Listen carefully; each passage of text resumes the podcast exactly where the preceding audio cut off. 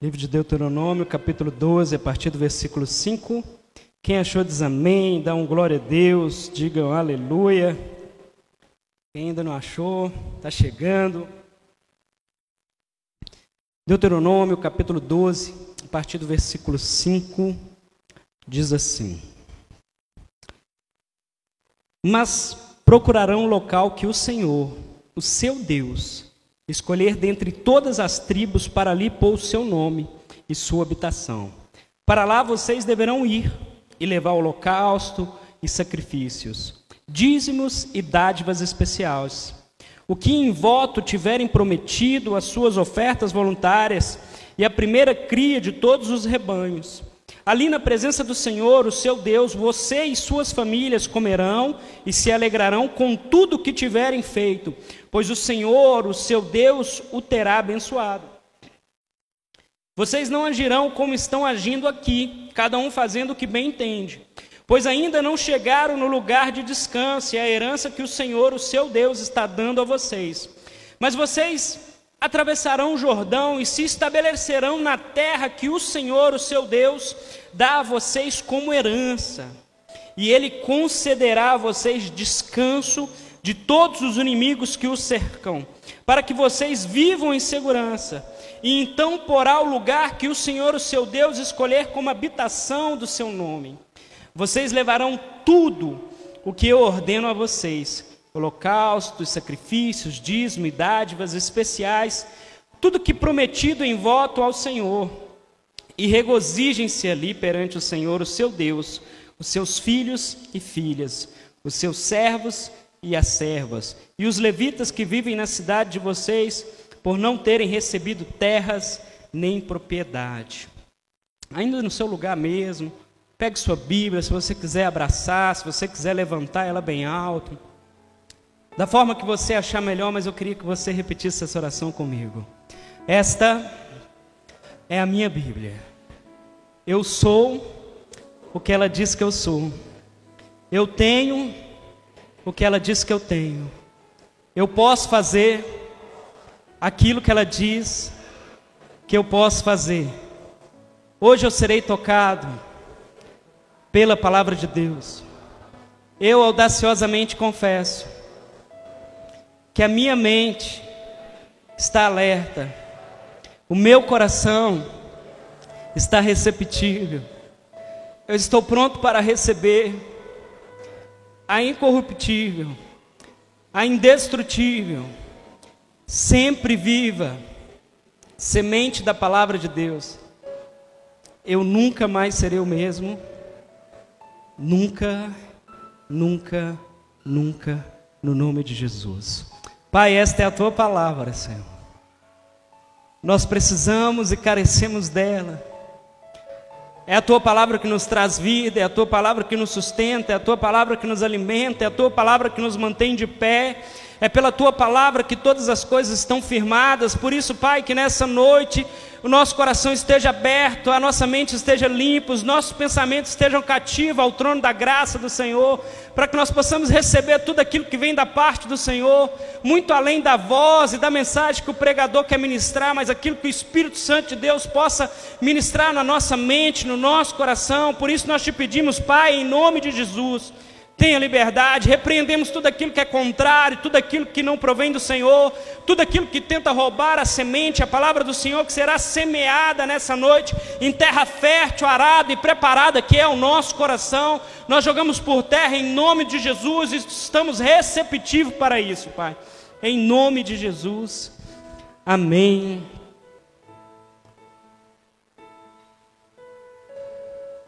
Aleluia. Pessoal, eu queria falar um pouquinho nessa noite sobre a importância de congregar, sobre a importância de ser igreja.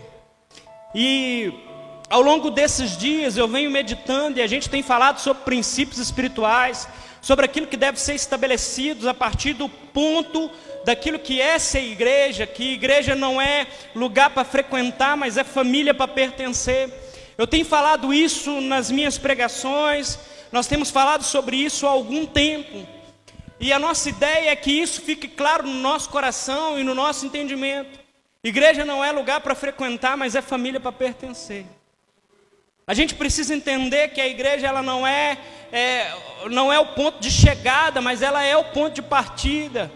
É da igreja que precisa partir aquilo que vai ser resposta para a sociedade. É a igreja que precisa responder às demandas desse bairro, às demandas dos nossos vizinhos. E essa igreja que eu estou falando não é esse templo físico, porque esse templo não pode nada, ele está parado aqui, plantado aqui. Mas essa igreja somos eu e é você, somos nós, somos o corpo de Cristo estabelecido como igreja nessa terra. E a gente precisa entender que a nossa vida, ela, ela é pautada por relacionamento. E a igreja é o local onde a gente se relaciona, é o local onde a gente fica chateado, mas é o local onde a gente fica alegre. É o local onde irmãos são usados para ser bênção na nossa vida. E eu queria falar sobre esse princípio. Princípio que compete à nossa vida congregacional princípio que compete à importância que nós damos para aquilo que é feito na casa do Senhor, princípio que compete aquilo, a forma que nós enxergamos a igreja. E a intenção é deixar claro para você que Deus dá importância para congregar, Deus dá importância para o seu povo reunido, porque é através dessa reunião que nasce e gera em nós o senso de pertencimento, o senso que eu faço parte de um lugar. O senso que eu não só frequento, mas isso é responsabilidade minha. E a gente precisa começar a olhar para essa igreja não somente como um local que eu entro e que eu saio, mas como uma extensão da minha casa, como um local que é importante para a minha vida, como uma extensão daquilo que eu quero. E quando a gente lê esse texto, a gente começa a entender que Deus estava trabalhando com o povo. Deus tinha tirado o povo do Egito e agora Deus estava estabelecendo para eles, ensinando para eles sobre a importância de congregar, a importância de estabelecer alguns princípios. Como nós lemos, Deuteronômio significa a repetição da lei, ou o livro da lei, o livro, a repetição da aliança. E Moisés, agora, depois de caminhar com aquele povo durante o deserto, durante o Egito, Moisés chama aquele povo e, e agora ele precisa repassar a lei. Moisés precisa sentar com eles e falar: olha, a gente já está caminhando por um período bom, e talvez muito daquilo que foi ensinado por algum tempo, talvez tenha sido esquecido por muitos, mas é necessário que a gente relembre. E o livro de Deuteronômio, do capítulo 1 ao capítulo 4, Moisés começa a mostrar para o povo o que Deus tinha feito por Israel. Porque muitas das vezes nós esquecemos aquilo que Deus fez por nós, pela nossa vida. E era necessário que seja relembrado. Então Moisés começa a mostrar para ele: olha, do capítulo 1 ao 4, aquilo que Deus fez. Do capítulo 5 ao 26, aquilo que Deus esperava do povo. E no capítulo 12, nós vimos Deus trazendo uma instrução, uma direção. Deus não vira e fala: olha, isso é opcional. Se você quiser, você faz. Se você quiser, você não faz. Deus simplesmente fala: olha, vocês vão procurar um local dentro da tribo de vocês, ou seja, dentro do bairro, dentro da cidade, dentro da comunidade. E nesse local vocês serão estabelecidos naquele local como casa de adoração. No capítulo 12, Deus começa a relembrar e mostrar para eles aquilo que eles queriam que fosse feito. Tem uma caixa que está chiando. E quando a gente lê esse texto do capítulo 12, algumas palavras saltam à nossa mente, algumas palavras se repetem desse texto, porque é um período que o Senhor estava determinando. Deus estava mostrando para eles: olha, existe um plano muito maior do que somente peregrinar no deserto. Eu quero levar vocês para um tempo de comunhão, para um tempo de adoração, para um tempo de estar junto da presença do Senhor. E aí a gente vê palavras como buscarei, como vireis, trareis, comereis e alegrareis. E o que deixa claro que o Senhor escolheria um lugar. O Senhor escolheria um local onde ele habitaria, mas era necessário o povo escolher pertencer àquele local. Era necessário que o povo escolhesse participar daquele local. E dentro disso a gente começa, eu comecei a meditar e eu comecei a pensar. Um mês tem cerca de 720 horas. Um mês de 30 dias, ele tem em torno de 720 horas dentro de um mês. Se você é bom de conta, você fazer 24 por 30 dá 720. Aí se você pegar uma pessoa que tem que trabalha dentro dos padrões da CLT, das normas e regras trabalhistas, ela vai trabalhar uma média de 44 horas semanais ou então 220 horas mensais. Eu não sei se ainda está exatamente assim na CLT, mas ah, na minha época era por aí. Ou seja, de 720 horas que você tem no mês, 220 horas desse mês que você utiliza trabalhando. Isso o tempo que você dedica no local que você trabalha, sem o tempo de percurso de trajeto de ida e de volta. E aí eu comecei a fazer conta. Vamos fazer conta. Eu gosto de conta, gosto de dados, coisas palpáveis. E aí, o culto de quarta-feira ele dura uma hora e trinta minutos. E com raras exceções, tem pessoas aqui que vêm quarta, domingo de manhã e domingo de noite. Mas vamos pegar uma pessoa que assídua no culto, vem quarta-feira e vem domingo. Você vai dedicar três horas e trinta. Se você multiplicar isso no mês, dá 13 horas e 20 minutos do seu tempo dedicado à casa de Deus. Tem uma conta aí que não bate. Tem uma matemática, eu não sei se o Espírito Santo está falando no coração de vocês, mas tem uma conta aí que não fecha. Se dá 720 horas, 220 eu passo trabalhando, 13 horas e 20 minutos eu passo na casa do Senhor. Tem uma conta que não fecha. E a conta que não fecha ainda, que fica muito mais difícil de fechar e de entender, é quando a gente olha para essas 13 horas e 20 minutos que são o tempo mínimo que a gente passa na igreja. E tem gente ainda que consegue dar o tombo nessas 13 horas e 20 minutos. Das 13 horas e 20 minutos, das 720, 13 e 20, o cara ainda dá o tombo. E aí, se a gente fosse falar de matemática, falar, Senhor, eu quero ser correto com o Senhor. Eu já vi gente falar que ele doa até, que ele dizima, podemos assim dizer, até o seu tempo. E eu tenho aprendido cada dia mais, dízimo para mim é coisa de criança, é coisa de quem não aprendeu ainda, de quem ainda não conseguiu entender, porque, olha para você ver, quando Moisés vem, Moisés estabelece a lei, Moisés fala: olha, se você adulterar, você vai para o inferno. Mas Jesus vem e fala: olha, a minha lei é muito superior à de Moisés. O meu sacerdócio é muito superior, porque se você só olhar já deu ruim. Antigamente você precisava consumar o fato, agora só de você olhar a casa já caiu. E aí, quando nós voltamos no, no entendimento, falar assim: não, eu quero ser certo, eu quero ser justo. Beleza. 10% de 720 horas seria 72. 72 horas do nosso tempo. E aí a gente começa a pegar uma escala de prioridades. Talvez você pode falar assim, pastor, mas eu preciso trabalhar e eu tenho certeza que você precisa. Porque é bíblico. Deus estabeleceu o homem, deu o homem trabalho. Quem não trabalha está errado. O homem precisa trabalhar.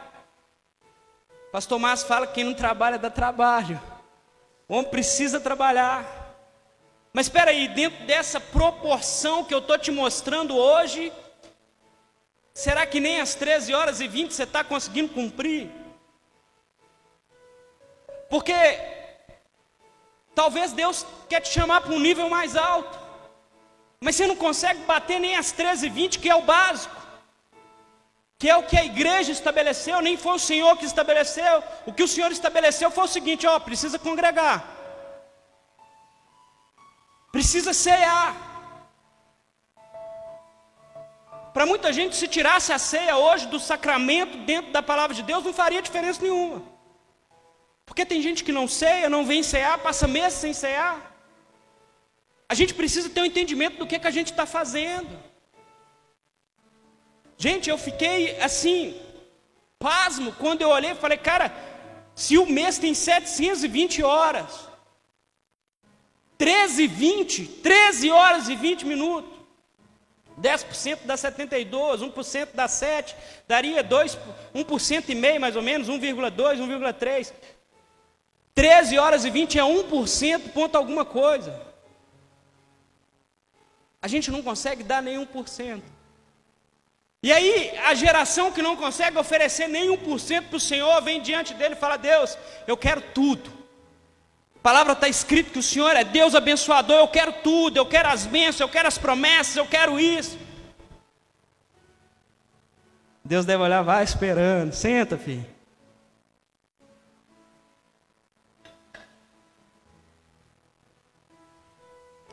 Gente precisa entender o que, que a gente está buscando e o que, que nós estamos fazendo para a igreja. Talvez você pode falar assim, pastor, eu, eu não estou vindo na igreja, mas eu tô, eu tenho escutado umas pregações no YouTube, muito melhor do que a sua, e eu tenho certeza disso, porque lá você pode escutar Hernandes Dias Lopes, Augusto Nicodemos, que a maioria gosta. Eu gosto muito de Paulo Borges, gosto de Neil Barreto, são pessoas que eu escuto muito. Mas o Senhor mandou congregar. O Senhor mandou a gente estar junto, porque a gente vai alinhando. Porque a gente vai sendo igreja junto. Pastor, eu gosto é do Caio Fábio, amém. Mas congrega, filho. Precisa estar na igreja. E sabe por que, que Deus tem falado isso? Porque Deus quer pegar nós e falar assim, filho, eu quero te subir de nível. Eu quero te tirar desse momento de brincadeira que você está vivendo, eu quero te levar para o secreto, eu quero te chamar para te trazer revelações do particular, mas enquanto você estiver oferecendo 1% e 1% ainda, você não conseguindo manter 1%, o que, que eu vou fazer com você? A forma que nós valorizamos, a forma que nós tratamos. Abra sua Bíblia comigo no livro de Hebreus, capítulo 10, versículo 25. Texto muito conhecido no nosso meio. Hebreus, capítulo 10, versículo 25. Capítulo 10, versículo 25 diz assim: Não abandonemos, como alguns estão fazendo, o costume de assistir às nossas reuniões. Pelo contrário, animemos uns aos outros, e ainda mais agora que vocês veem que o dia está chegando. O apóstolo Paulo vem trazendo a importância sobre congregar. A Bíblia fala qual bom e agradável é que os irmãos vivem em comunhão, que é como óleo precioso que desce sobre a barba e escorre sobre a barba de Arão. O óleo da comunhão. É através dos irmãos que nós somos moldados, forjados. É através do irmão que nós somos alinhados. O irmão que está do nosso lado é a manifestação de Cristo nessa terra para nós. E aí, quando nós entendemos a importância de congregar, é para gerar em nós pertencimento. E pertencimento é um sentimento desenvolvido por algo que você dá importância, que só pode ser desenvolvido em um ambiente familiar, com a participação de pessoas. O que te faz família, eu já falei isso, e não é o seu nome, o seu tipo sanguíneo, o seu sobrenome lá do seu pai, da sua mãe. O que te faz família, o que te dá senso de pertencimento àquele local é relacionamento. O que nos faz ser família é relacionamento. O que nos gera senso de pertencimento a uma igreja, a um local, é o relacionamento. Só que nós estamos nos relacionando com a igreja como quem frequenta, mas como quem não pertence. Porque quem frequenta está interessado no produto que é oferecido.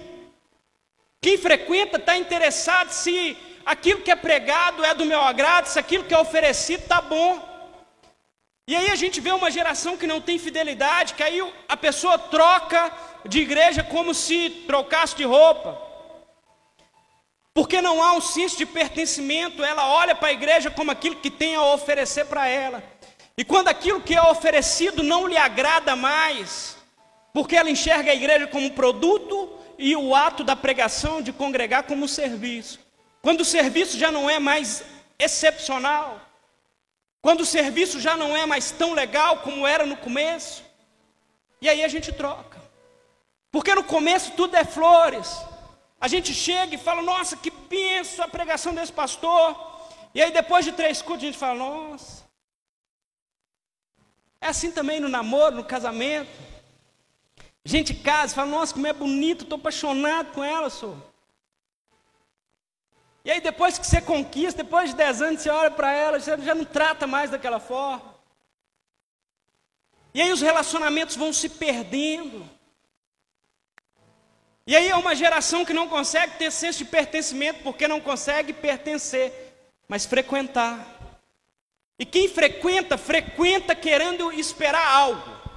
Quem frequenta, frequenta querendo algo. A gente frequenta o shopping porque a gente tem algo no shopping que nos agrada.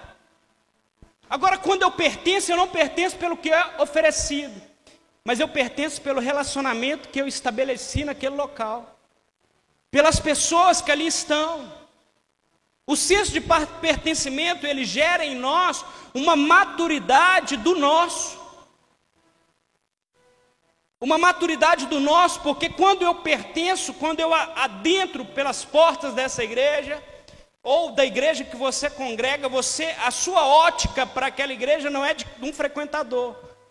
Porque um frequentador pode olhar e falar: olha, tem um ventilador que não está funcionando, ou pode dizer que tem uma lâmpada queimada. Mas quem pertence vai olhar e falar: olha, eu preciso arrumar aquele ventilador, eu acho que ele não está funcionando. Só que a mentalidade de pertencimento a gente não quer. E sabe por que nós não queremos a mentalidade de pertencimento? Porque nós não queremos assumir compromisso com o Senhor. Não é com a igreja, não, é com o Senhor. Porque a igreja é a manifestação da vontade de Cristo sobre a terra. Quando eu não me assumo como igreja, eu não me assumo diante do Senhor. E aí, nós não. Pessoal, você está comigo? Vocês estão caladinhos? Amém? De vez em quando, dá um glória a Deus aí, só para a gente.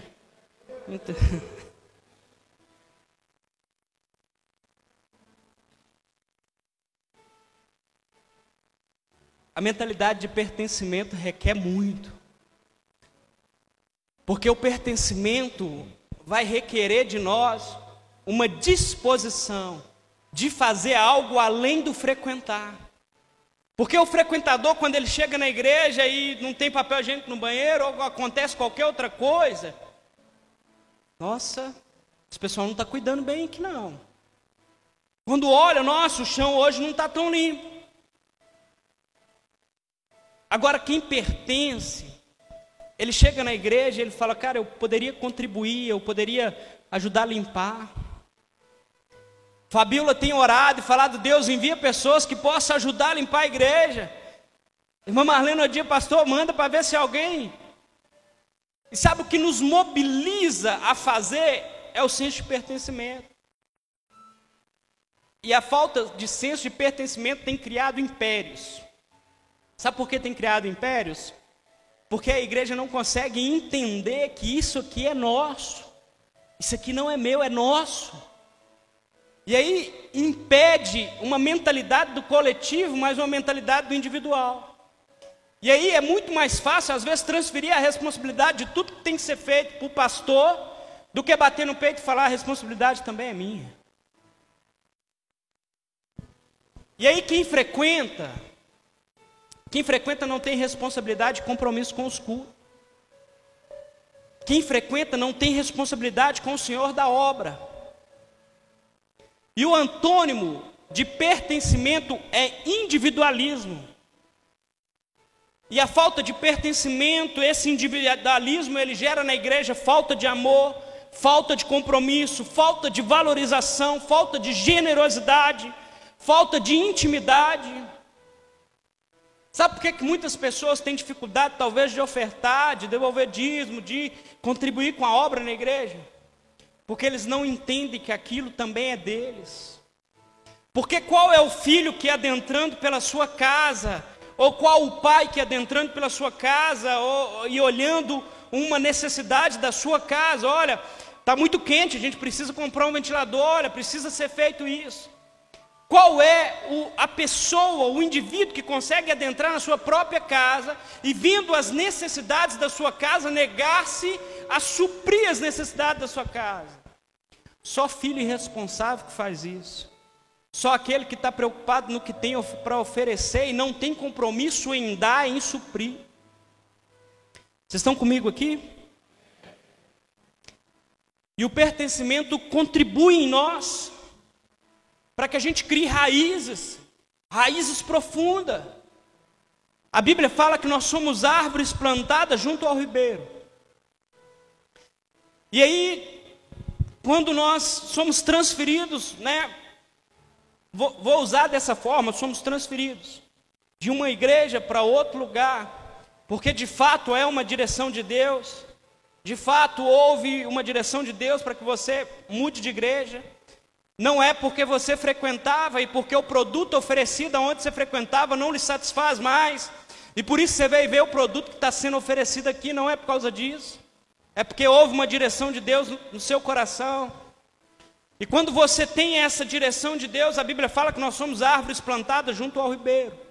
E a árvore plantada junto ao ribeiro, ela dá o seu fruto no tempo certo. E aí o que, que acontece? Só que para ser plantado precisa pertencer àquele local. E as pessoas não conseguem pertencer, e aí quando não pertence, não cria raízes, não frutifica, porque não enraiza naquele local, e se não tem raiz profunda, qualquer vento cai, qualquer vento leva, qualquer outro produto oferecido leva, porque não pertence, mas frequenta. E a falta de compreensão desse pertencimento tem contribuído, infelizmente, para que muitos tenham muito tempo de igreja, talvez, muito tempo de frequência, mas pouco tempo de pertencimento. Muito tempo entrando e saindo, mas pouco tempo sendo igreja. Pouco tempo se mobilizando como igreja. A igreja que mais cresce hoje é a igreja dos desviados. A igreja de pessoas que não têm compromisso com a obra, igrejas de pessoas que não têm sequer relacionamento. Gente, se em algum momento, em algum ministério, em algum lugar que você passou, se alguém diz para você que servir a Cristo seria fácil, se alguém te ouve uma promessa fajuta, dizendo: Olha, vem para Jesus que a sua vida vai melhorar e vai mudar, te vender um evangelho barato. Se você quer ter vida com Deus, se você quer ter comunhão com Deus, você precisa entender que Deus quer muito mais do que as 13 horas e 20. Para que Deus te mostre, te acrescente mais, você precisa se doar mais. A gente precisa buscar mais. Mas nós queremos o plus de Deus sem pagar conta, sem pagar preço. A gente quer ficar rico ganhando na Mega Sena, mas não é trabalhando. Em vez da gente orar e falar assim, Deus, me dá uma ideia divina do alto para que eu seja um empreendedor social, para que eu possa empreender e, e, e a minha empresa vai ser para o reino do Senhor, a minha empresa vai ter um compromisso com a sua agenda. Não. A gente quer ir em ideias que o mundo tem lançado. A prosperidade de Deus, as coisas com Deus requer um preço. E é tempo da gente resgatar esses princípios. É tempo desses princípios ser estabelecido, a importância de congregar, a importância de pertencer, a importância de estar junto, de falar, olha, eu faço parte de uma igreja, eu não frequento uma igreja, mas eu faço parte. Eu tenho um compromisso com a agenda do Senhor naquela igreja. Olha, e por que que nós estamos assim? Por que que a nossa igreja, e eu estou falando da nossa igreja de forma geral, do corpo de Cristo, porque tem faltado em nós compromisso e posicionamento, tem faltado em nós querer uma vida diante do Senhor pautada na facilidade, em vez da gente virar e falar: olha, eu vou entender, eu vou pagar o preço, mas eu não quero ser frustrado, eu não quero pagar um preço porque dói. Gente, para quem você quer salvação, levanta sua mão, aceita Jesus. Vem no culto de vez em quando. Agora, discipulado, você quer ser discípulo de Cristo? Do discípulo, Jesus requer tudo. Tinha uma multidão que seguia Jesus. E para a multidão, Jesus tinha um sermão. Para os doze, Jesus tinha um sermão. E para os três que andavam mais perto dele, Jesus tinha um outro sermão. A decisão é nossa, a gente quer ser multidão ou a gente quer ser discípulo. Aonde que a gente quer estar diante do Senhor? E eu estou pregando isso, estou falando porque eu tenho visto a necessidade da nossa igreja de entender e precisar valorizar o tempo de comunhão, o tempo de relacionamento, valorizar a igreja, valorizar esse ambiente familiar. Parar de olhar como lugar que frequento, mas igreja não é lugar para frequentar, mas família para pertencer. Deixa isso entrar na sua mente. Gente, eu tenho certeza que tem pessoas aqui que estão dispostas a te ajudar. E eu não falo só de mim e da pastora. Tem pessoas que estão dispostas a te socorrer na sua necessidade. Tem pessoas que estão dispostas a chorar com você, a guerrear com você, a orar com você, a gastar um tempo de oração. E no livro de João, no capítulo 17, o pessoal do louvor pode subir. João capítulo 17.